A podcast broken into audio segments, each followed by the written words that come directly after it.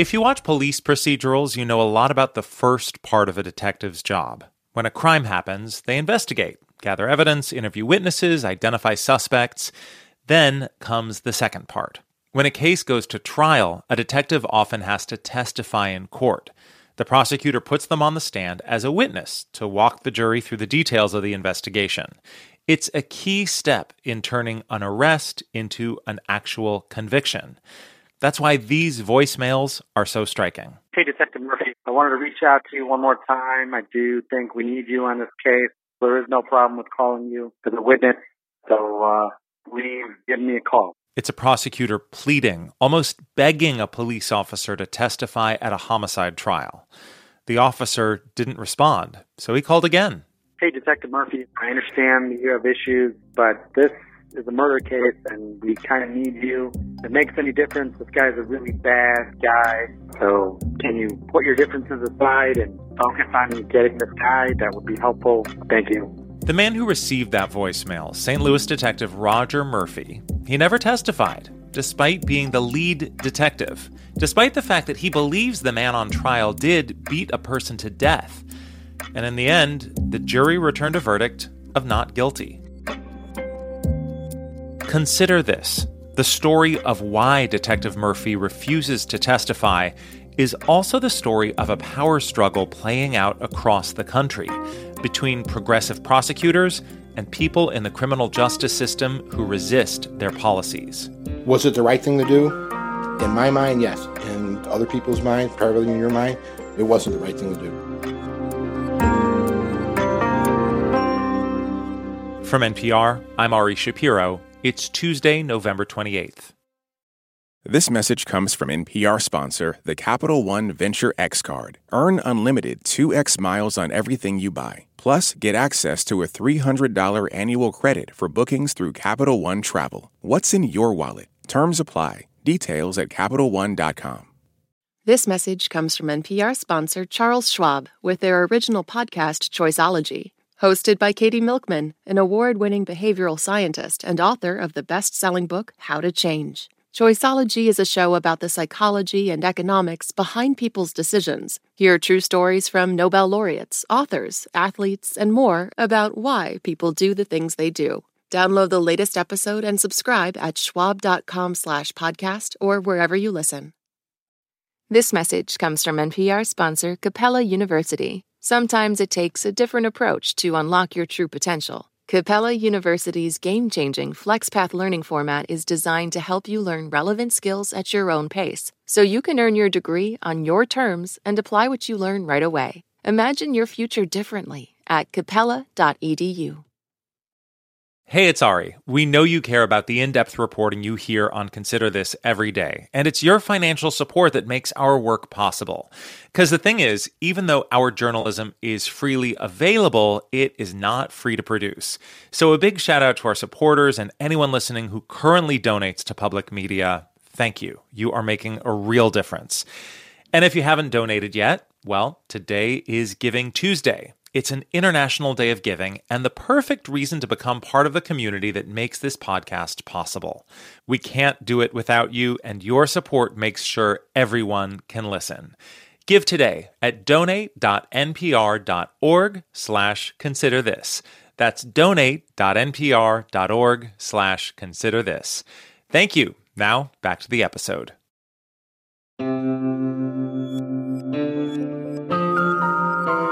It's Consider This from NPR. Roger Murphy isn't the only St. Louis police officer who's refused to cooperate with prosecutors, but he is one of the most extreme. So far, he's refused to testify in at least nine murder cases where he was the lead detective, and in another one coming up soon. NPR investigative correspondent Sacha Pfeiffer has been digging into this story, and I sat down with her to talk about it, starting with the most basic question Why won't Detective Murphy testify? So, some context. As we've said, this is taking place in St. Louis. That city, of course, became an epicenter of the Black Lives Matter movement and of calls for police accountability after the 2014 shooting of Michael Brown. For anyone who doesn't remember, Michael Brown was killed by police in the St. Louis suburb of Ferguson. His death and the protests that followed created a huge push for criminal justice reform. Yes, and as part of that push for reform, St. Louis elected a new top prosecutor in 2016, and she created what's called an exclusion list of problematic cops. What is an exclusion list? It's a list where police officers who are believed to have credibility problems get put on it, and it and it excludes them from getting search warrants or bringing cases forward. And Detective Murphy feels so wronged about being put on that list that he's basically willing to sabotage his own cases. So I went to St. Louis to talk with him. Hmm. Well, take us there. What did you find? Well, I met Murphy at his home on the city's south side. He lives in a small house with his wife and his pickup truck and two pit bulls.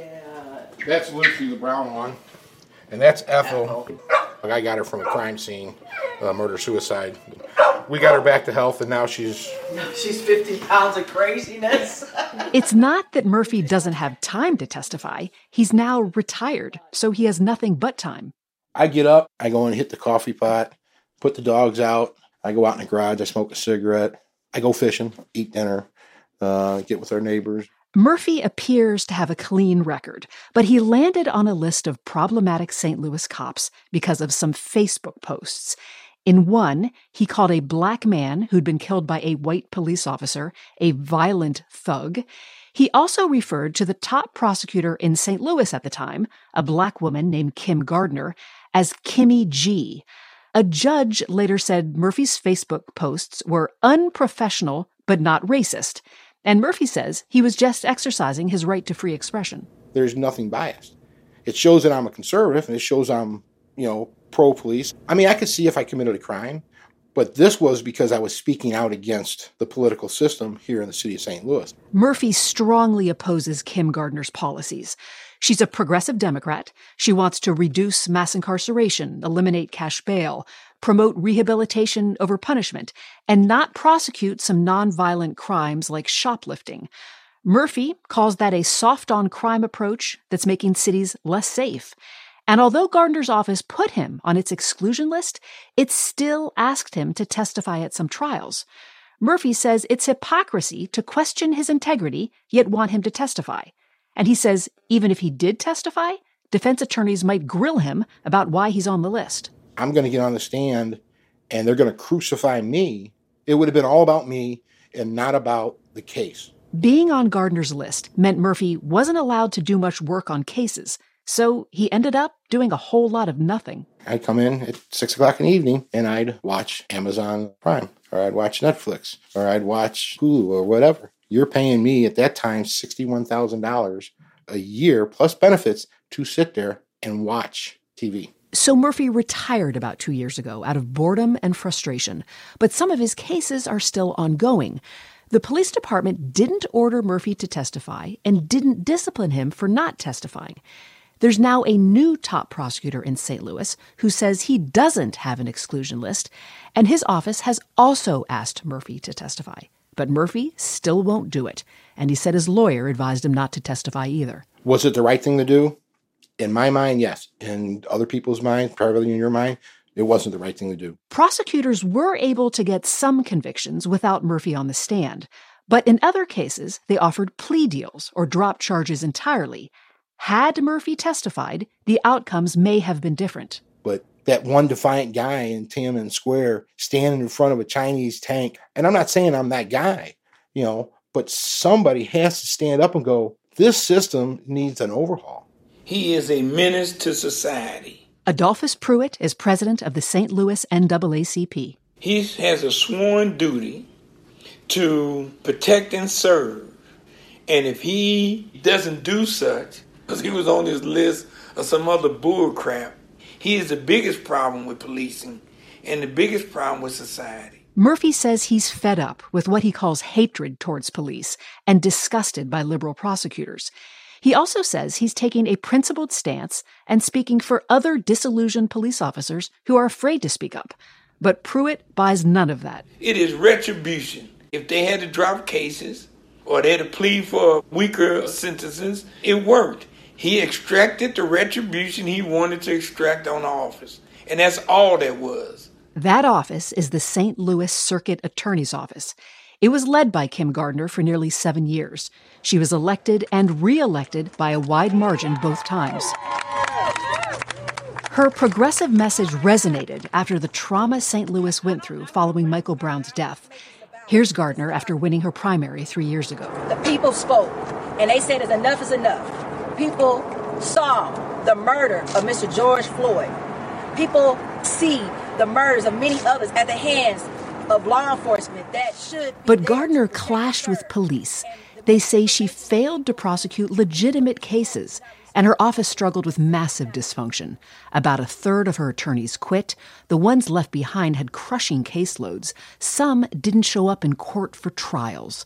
Eventually, Missouri's attorney general sued to try to remove her from office, and a judge said this The circuit attorney's office appears to be a rudderless ship of chaos. Back in 2020, Gardner had filed a federal civil rights lawsuit against the city and police union, alleging a racist conspiracy to push her out of office. She did not respond to multiple requests for comment, but here she is at a Baptist church in St. Louis in May. You can't run an office that you have people inside and out purposely tearing this office down. And I'm gonna tell you, I'm not leaving, I'm not resigning, I'm not doing nothing. You're gonna have to remove me.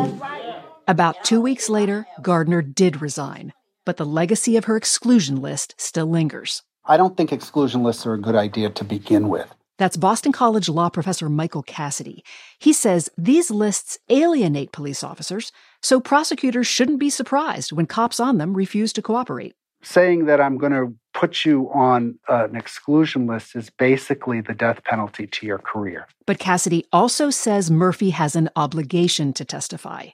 Murphy could be subpoenaed, but he says if that happens, he'd refuse to answer questions on the stand. And Cassidy says that means murders may go unsolved. So he doesn't get a lot of sympathy from me, but neither does the extreme position of creating exclusion lists without giving the people on that list any opportunity to talk to you before the list is created. So neither party here gets a lot of sympathy from me. Murphy is still railing against Kim Gardner months after she resigned from office and he does not intend to testify in another St. Louis murder trial scheduled to start soon. Did it hurt cases? It definitely hurt cases. And I apologize to the family and all the other families out there that didn't get to seek justice. But I don't believe in the progressive system at all. At all. The public has seen me as the enemy and has seen our profession as the enemy. But we didn't break the system. We kept arresting people and she kept letting them out refusing cases, refusing good cases. Murphy did agree to testify in one case. That's because Gardner's office wasn't involved and one of the victims was related to a police officer. And, and yeah, the bias in that point is it's a policeman's family and we're all, you know, supportive of each other. Murphy says it does bother him that one homicide case he refused to testify in resulted in an acquittal.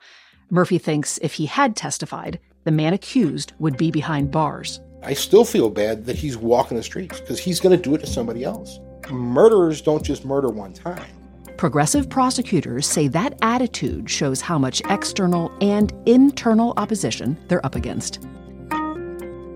That's NPR's Sacha Pfeiffer. NPR collaborated with ProPublica for this project. You can find a link to their digital version of the story in our episode notes. It's Consider This from NPR. I'm Ari Shapiro. The past is shrouded in mystery. To understand it, you have to get up close. Something happened to our collective psyche after the atom bomb. On NPR's Throughline, we reopen stories from the past to find clues to the present. Find Throughline wherever you get your podcasts. This message comes from NPR sponsor Charles Schwab with their original podcast, Choiceology. Choiceology is a show about the psychology and economics behind people's decisions. Download the latest episode and subscribe at schwab.com slash podcast. This message comes from NPR sponsor Charles Schwab with its original podcast on investing. Each week, you'll get thoughtful, in depth analysis of both the stock and the bond markets. Listen today and subscribe at schwab.com slash on investing or wherever you get your podcasts.